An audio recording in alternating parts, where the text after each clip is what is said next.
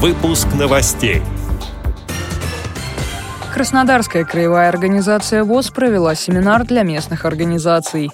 В Пермском крае провели слепой квест для молодых волонтеров. Команда Московской области стала победителем Кубка Европы по футболу слепых Б1. Далее об этом подробнее в студии Дарья Ефремова. Здравствуйте. Краснодарская краевая организация ВОЗ провела семинар для председателей и секретарей местных организаций, входящих в ее структуру. Семинар проходил в течение четырех дней в городе Геленджике.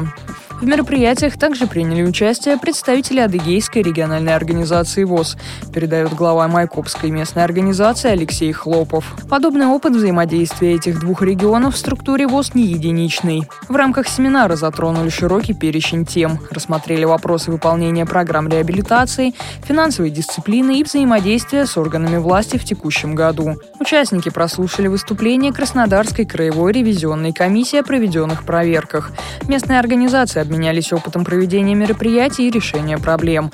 Также поделились планами на следующий год. Особое внимание уделили вопросам отчетно-выборной кампании, которая стартует в 2020 году, и изменениям в ней. Подробнее об этой части семинара рассказал председатель Краснодарской краевой организации ВОЗ Юрий Третьяк. Много времени заняло рассмотрение инструкции по выборам, подготовке и проведению отчетно-выборной кампании, которая была утверждена на заседании Центрального управления ВОЗ 16 сентября.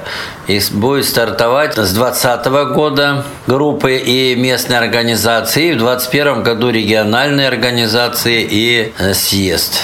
Таким образом, много там есть новинок, и мы это дело разбирали, как проводить, как готовить, сколько должно быть делегатов, как, как их избирают, с кем можно обязательно присутствие, а сколько можно опросить людей и так далее. Соликамске прошел первый этап проекта «Слепой квест». В нем приняли участие более 80 молодых людей, из которых 15 человек инвалиды по зрению из Соликамска, Перми, Березняков и Чайковского. Остальные ребята представляли различные молодежные и образовательные учреждения города. Для участников провели семинар-практикум «Азбука волонтера». Заместитель председателя Пермской краевой организации ВОЗ Наталья Савинова рассказала волонтерам, как грамотно помогать людям с нарушением зрения. Также участников квеста квеста познакомили с собакой-проводником и рассказали, чем четвероногий помощник упрощает жизнь незрячего. Восемь команд отправились проходить слепой квест, надев на глаза светонепроницаемую маску.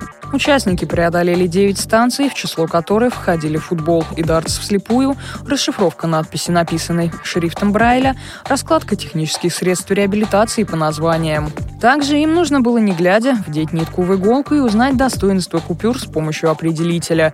Все победители получили заслуженные награды и приобрели новый опыт, сообщает портал неперм.ру.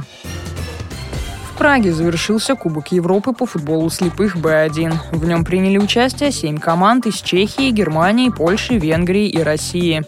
Нашу страну представляла команда Московской области. Подопечные Николая Берегового не проиграли на турнире ни одного матча, пропустив в свои ворота всего один гол. В финале россияне обыграли команду из Польши Вроцлав-Шленск со счетом 2-0. Почему эта победа важна для спортсменов и о ближайших планах команды, рассказал тренер Николай Береговой